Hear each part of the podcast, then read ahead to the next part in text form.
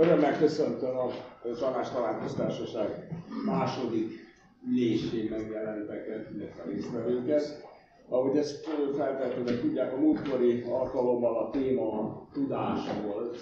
Lehetne talán így fogalmazni, hogy a tudomány káráról és hasznáról kérdeztük a előadókat, illetve erről beszéltünk.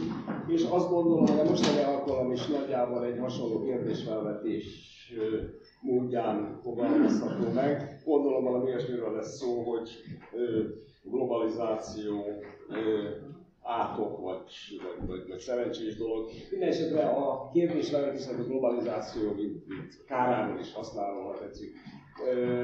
Mindenesetre a kérdésfelvetésnek ez a módja, hogyha valóban ebben az irányba fog elmenni, de azt gondolom, hogy ebben az irányba fog elmenni, akkor már jelzi azt, hogy hát tulajdonképpen a kort jellemzi, ha tetszik, amiben a szél, a ilyen szélsőséges irányokban vetjük fel a kérdéseket, hogy minden esetre nagyon ki vannak élezve a kérdések, de hát ezt majd meglátjuk.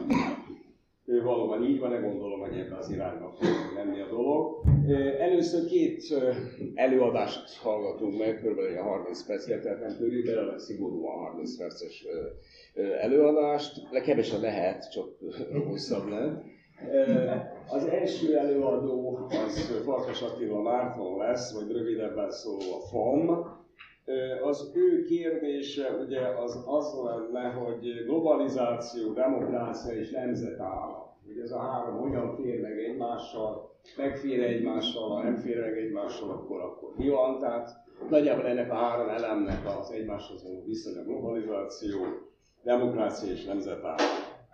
Utána pedig, el, elnézést ugye Farkas Attila nem tudom, hogy Fabra még annyit kell elmondani, hogy kulturális antropológus, egyiptológus, igen, és a következő előadó pedig Kis Viktor lesz, hogy bemutatással nem maradjak le, hát nem is tudom, nem politológus mondanék, hanem a politika tudománynak a művelője, és az ő kérdése szabadkereskedelmi világrend elleni tiltakozás dilemmái, mit kezdjünk a globalizáció kritikai mozgalmak örökségével.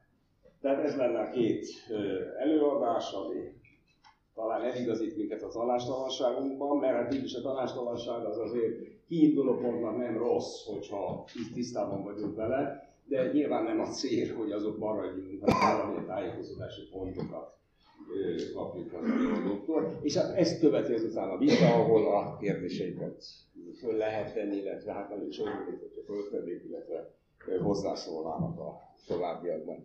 És akkor ezzel átadnám annak a szót. Köszönöm szépen!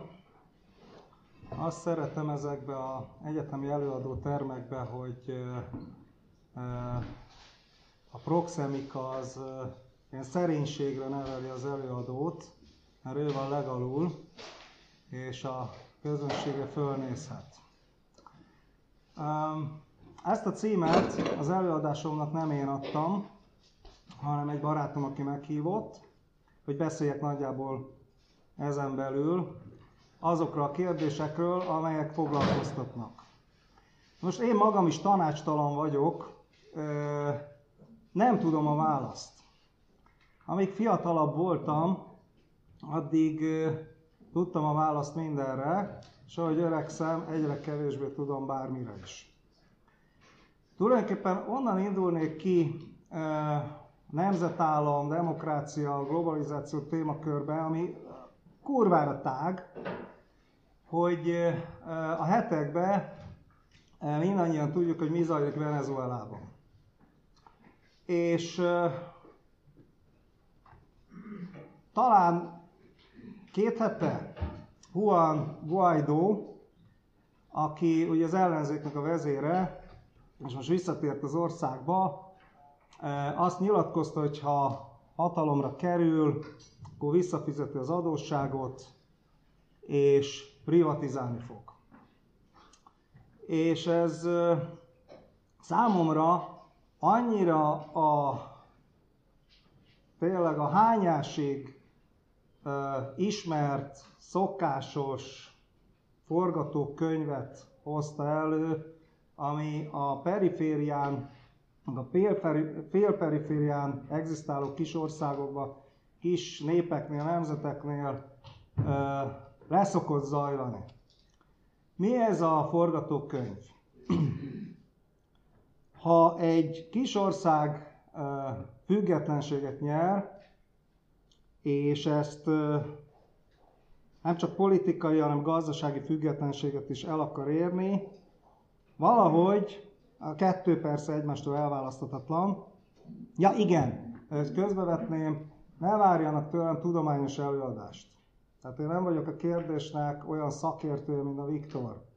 Hát nekem egész egyszerűen csak mint embernek vannak gondolatai. Tehát az én szakterületem teljesen más. Teljesen más, az a vallás történet. Tehát visszatérve, a, a, mi, mi szokott történni a periférián, meg a félperiférián az ilyen kis országokkal, a függetlenséget, a nemzeti függetlenséget mindig ö, önkényuralom követi. Én nem is tudom, hogy van-e kivétel ez alól. Általában a szabadságharcos helyi elit, az mindig, mindig diktatúrát vezet be. Ennek persze vannak fokozatai, tehát azért Madurót, vagy az elődjét Chávez nem lehet mit tudom, egy kalap alatt emlegetni Idi Amin Dadával, vagy Papadokkal, vagy ezekkel a figurákkal, de mégis, mégis én a magam részéről érzek valami, valami ilyen szubstanciális azonosságot a különböző a különböző kontinenseken lezajló események és figurák és, és, és modellek között, és pedig ez a forgatókönyv ez azt jelenti, hogy mindig önkényuralom alakul ki, és az önkényuralom az átmegy nagyon-nagyon csúnya dolgokba. Mik szoktak lenni a függetlenségért harcoló kisországokban? Az ellenzék az minden esetben el van nyomva. Az ellenzék mindig úgy jelenik meg, mint, mint idegen érdekeknek a helyi képviselői, mint kémek, hazárulók, a nemzet ellenségei. A nacionalizmus, vagy annak megfelelő valamiféle ideológia, általában nacionalizmus, még azokban az esetekben is, ahol, ahol baloldali szocialista vagy szocialisztikus diktatúrákról beszélhetünk, pillanatok alatt erős nacionalista jelleget kap az egész dolog.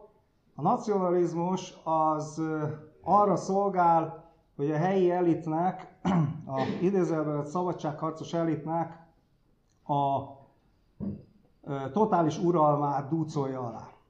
Ez az igazolás arra, hogy ők a nemzetért küzdenek, ők az országért küzdenek, ők a szabadságért, a függetlenségért, az elnyomók, a nemzetközi nagytőke, az imperialisták, a gyarmatosítók, etc. ellen.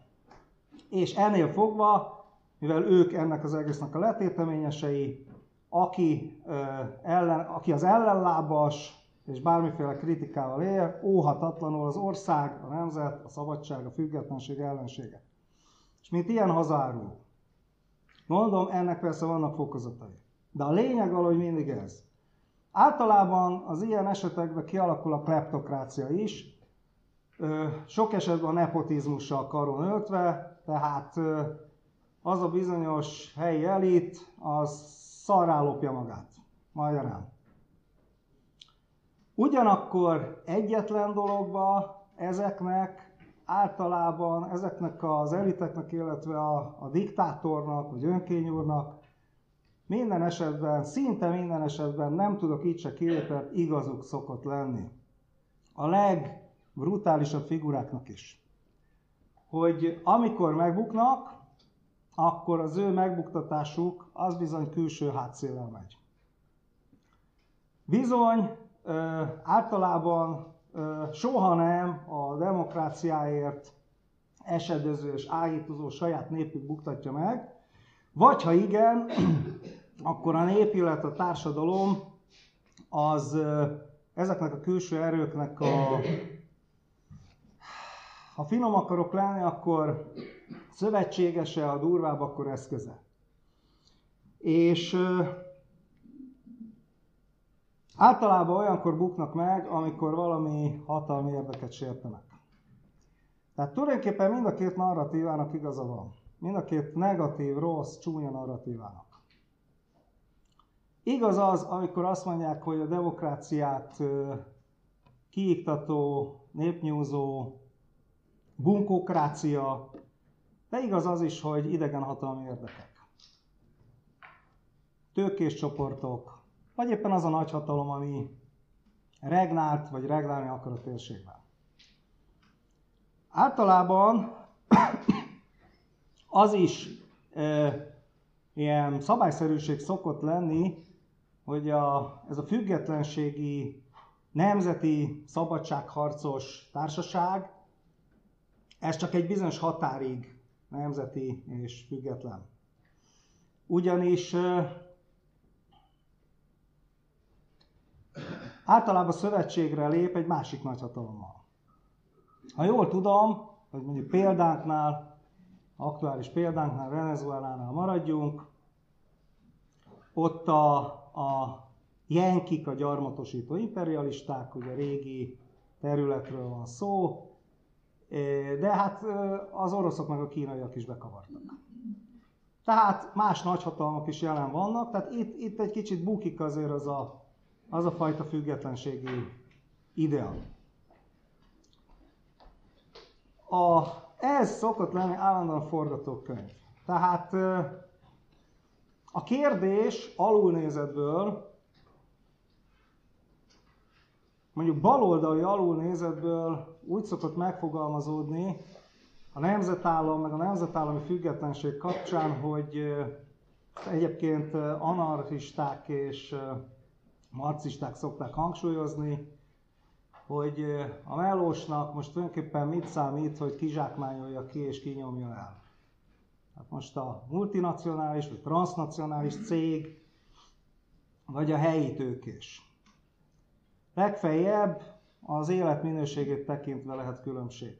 Tehát a elnyomás és a kizsákmányolás mértékét, vagy brutalitását tekintve. Ilyenkor a történetben, bizonyos esetekben, bizonyos helyeken elő szokott fordulni, hogy a helyi elit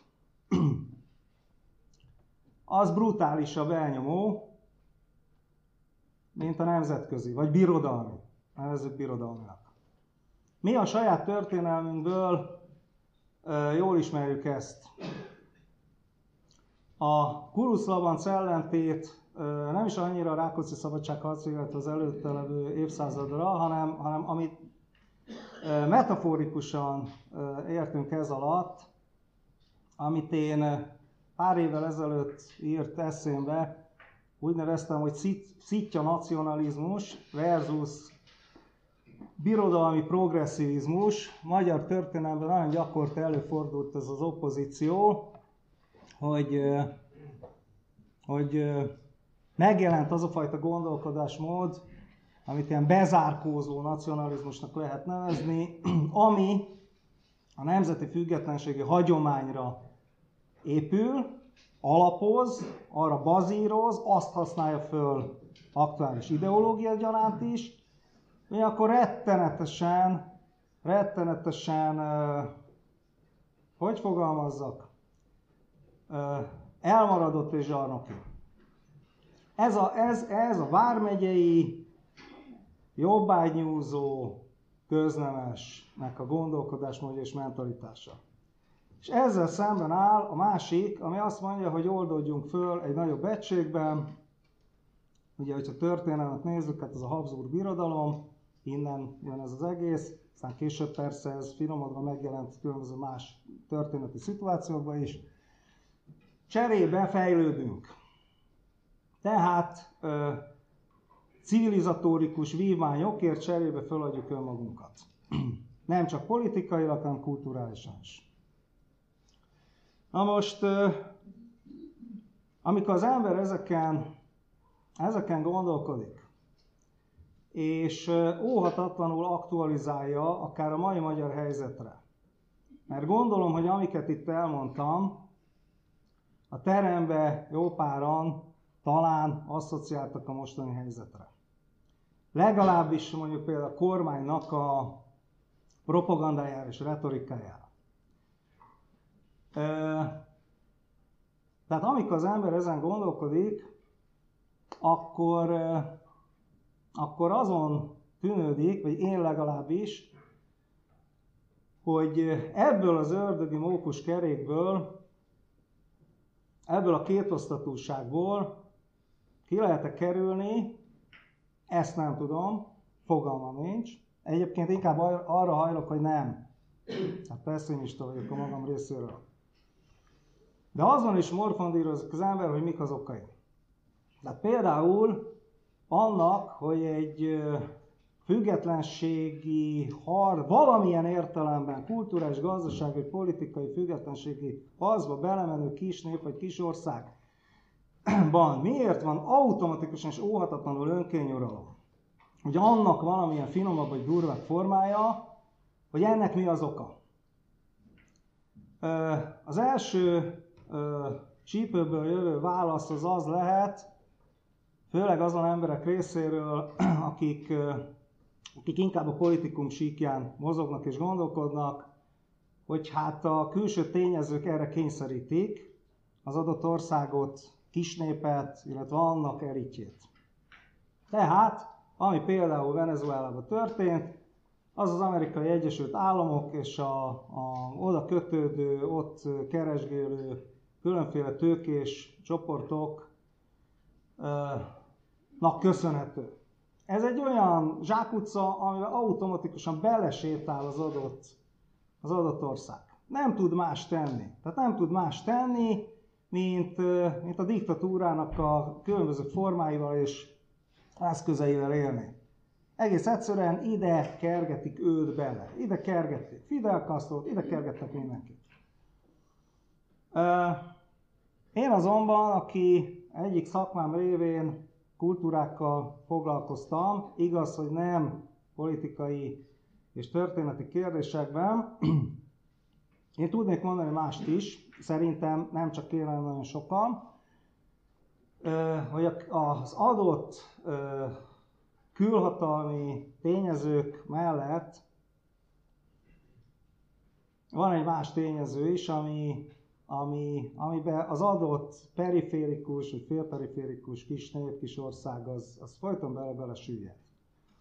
Belesüllyeszti, és ez pedig a, a, a hagyománya. Ez a, ez, ez, ez a kulturális tradíció. A kulturális minták, patternek, amelyek nagy része tudattalanul öröklődik, legfeljebb adott esetben ezt lehet használni. A, annak idején, még nagyon-nagyon régen, több mint 20 évvel ezelőtt, antropológiai tanulmányaim révén a kezembe került egy könyv, a hát, könyv kötelező olvasmány volt, egy Robert Redfield nevű antropológusnak könyve, még az 50-es években írta, Little Community Peasant Society volt a címe, és ő mexikói falvakkal, parasztokkal, indiánokkal foglalkozott, de indiai példákat is hozott, ha jól emlékszem. Az volt a teóriája, hogy létezik a kis tradíció és a nagy tradíció. Ő nagy tradíciónak nevezte azt, itt főleg vallási tradíciókra van szó, csak mindjárt megmondom, hogy majd, majd, majd oda kerítek arra, hogy miért hozom fel ezt a példát, amit mindig az elit képvisel, tehát mindig egy papikaszt képvisel, az írástudók képviselnek, ami jobbára globális, és kis tradíció az, ami, ami lokális, és ezt főleg a parasság képviseli, tehát ő ilyen rurális hagyományokkal foglalkozott. É, hogyan változik például a, a védák brahmanizmusa, vagy hinduizmusa, ahogyan lenyeli a helyi, a lokális, a kis tradíció, azok a hagyományok. Hogy hogyan változik a kereszténység Latin Amerikába, hogy lenyelik azok a, a félig meddig tudattalanul tovább élő ősi indián hagyományok. Mi magunk is biztos láttunk spektrumon akárhol olyan, olyan szép színes filmeket, hát jó, hát ker, ilyen katolikus felvonulás, tele ilyen, mit tudom, kukorica istenségre, meg mit tudom, hasonlókra emlékeztető, eső istenségre emlékeztető, tehát nyilvánvaló, hogy az ősi aszték, meg torték, meg egyéb hagyományok tovább értek katolikus katolikus burokban, vagy katolikus máz alatt. Tehát itt arról van szó, hogy a, hogy a lokális, a lokális nagyon-nagyon-nagyon erős. Azt nem lehet, nem lehet kiiktatni, nem lehet megszüntetni. Azt tulajdonképpen ki kéne írtani a lakosságot, és át kéne telepíteni oda másokat. Maximum. És ez mindig befolyásol mindent. Most a mi történelmünkkel visszatérve említettem ezt a kuruc labanc oppozíciót, a metaforikus értelemben, amit nevezhetünk népies urbánusnak, nevezhetünk sok mindennek, mert újra és újra megjelenik nálunk, most nevezhetjük ezt ma a nemzetinek, meg liberálisnak, meg liberál bolsevik versus vérmagyar, aggathatunk rá nagyon sokféle, mindenféle vicces jelzőt, de ez nagyjából nálunk egy 500 évre visszavezethető kulturális tradíció. Az egyiknek az a lényege, hogy, hogy a függetlenségért cserébe bezárkózunk és Indián rezervátum leszünk, sarkítok direkt a részint a poén, részint az érthetőség kedvéért. A másiknak pedig az, hogy olvadjunk bele és adjuk föl magunkat, cserébe civilizáltak leszünk, és a fejlődés szerves részei, és haszonélvező. Mind a kettő fiaskó. Mind a kettő tipikusan gyarmatias gondolkodásmódot reprezentál. Az egyik, a, amit én a, annak idején ért eszémben szítja nacionalizmusnak neveztem, tehát a lokális, a nemzeti, a nemzeti függetlenségi tradíció, a mindennel való szembenállás és a magyarság hagyományok ápolására, stb. stb. Ez, ez, hát valóban ezzel, ezzel elzárjuk magunkat. Tehát itt, itt, itt nincs miről beszélni. Az ezzel szembeni progresszivista vádak javarészt igazak.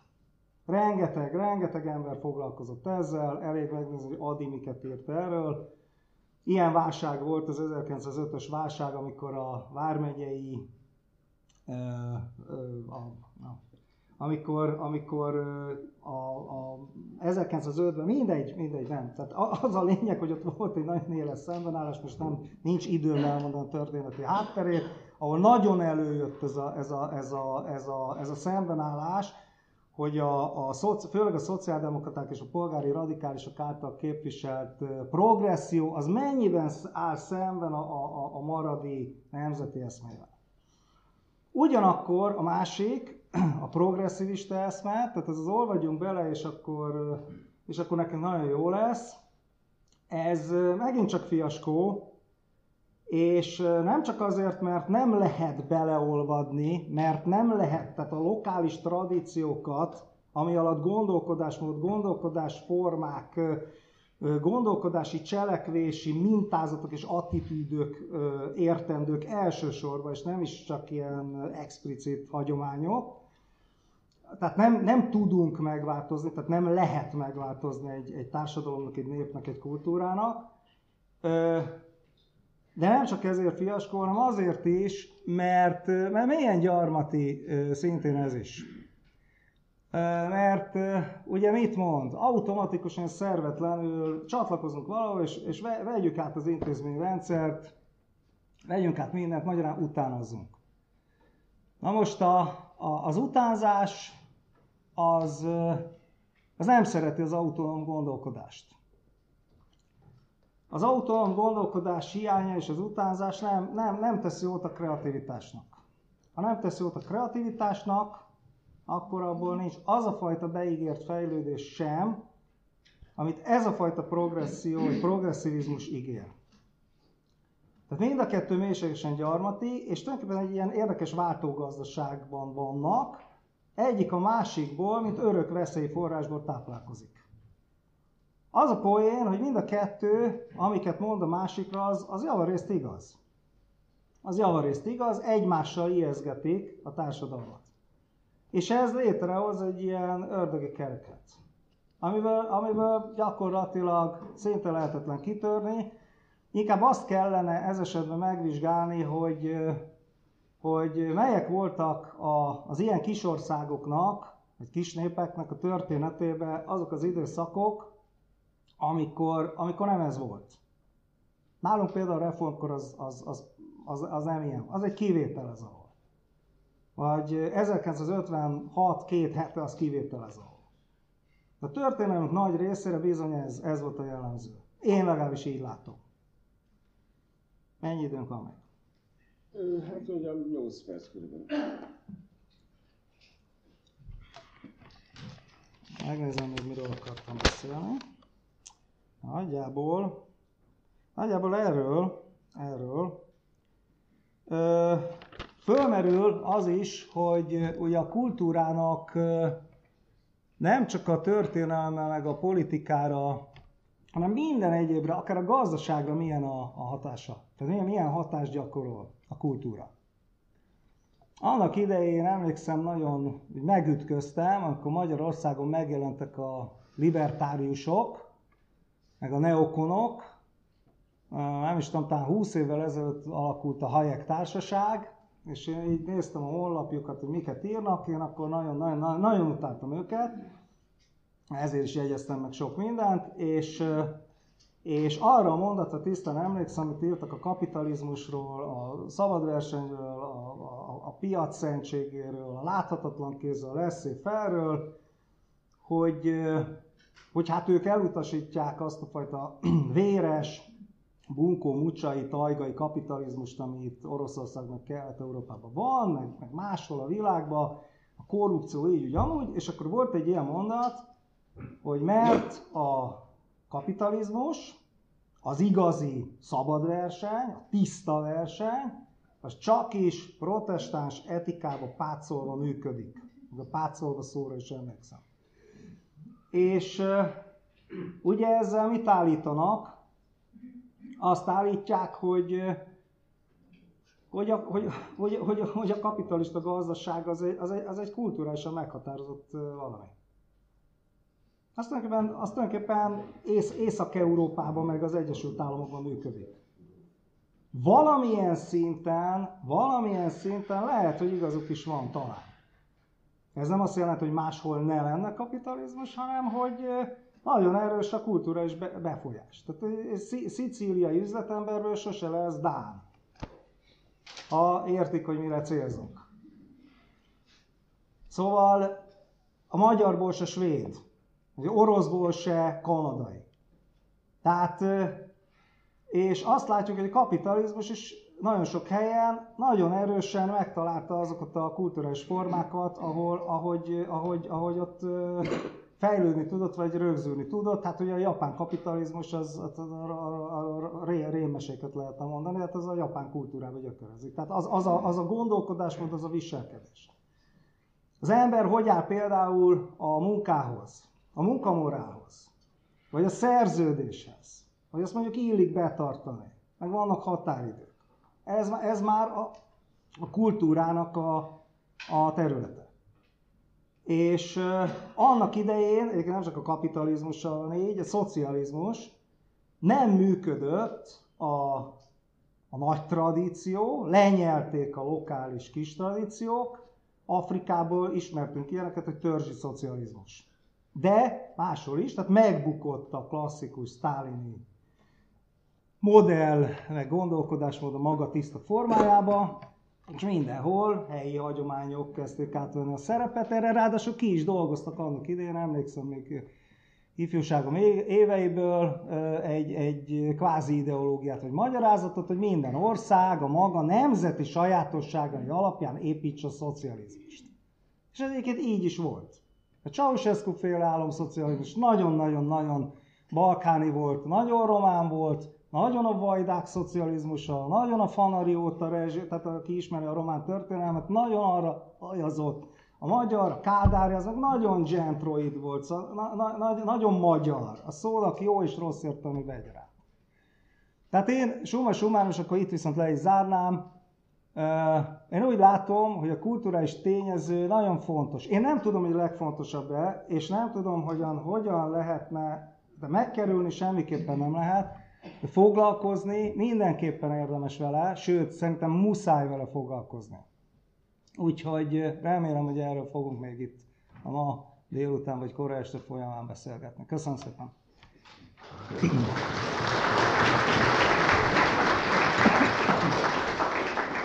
Jó, hát én is nagyon köszönöm. Azt hiszem, hogy ez egy nagyon világos és nagyon egyértelmű kérdésfelvetés volt ez, többét kérdésfelvetés, tehát ez a szitja nacionalizmus, birodalmi progresszivizmus, és ennek a kettőnek bizonyos értelemben a váltógazdasága, ha tetszik, vagy ahogy ezek egymást igazolják, stb. stb. A kitörés lehetősége, kapitalizmus és kultúra viszonya, jó, tehát ezek olyan alapkérdések, amikről azt hiszem, hogy lehet is érdemes lesz majd a továbbiakban beszélni, és kérdéseket, stb. véleményeket ezzel kapcsolatban megfogadni. Nagyon, nagyon, nagyon világos és egyértelmű problémafelvetés volt ez.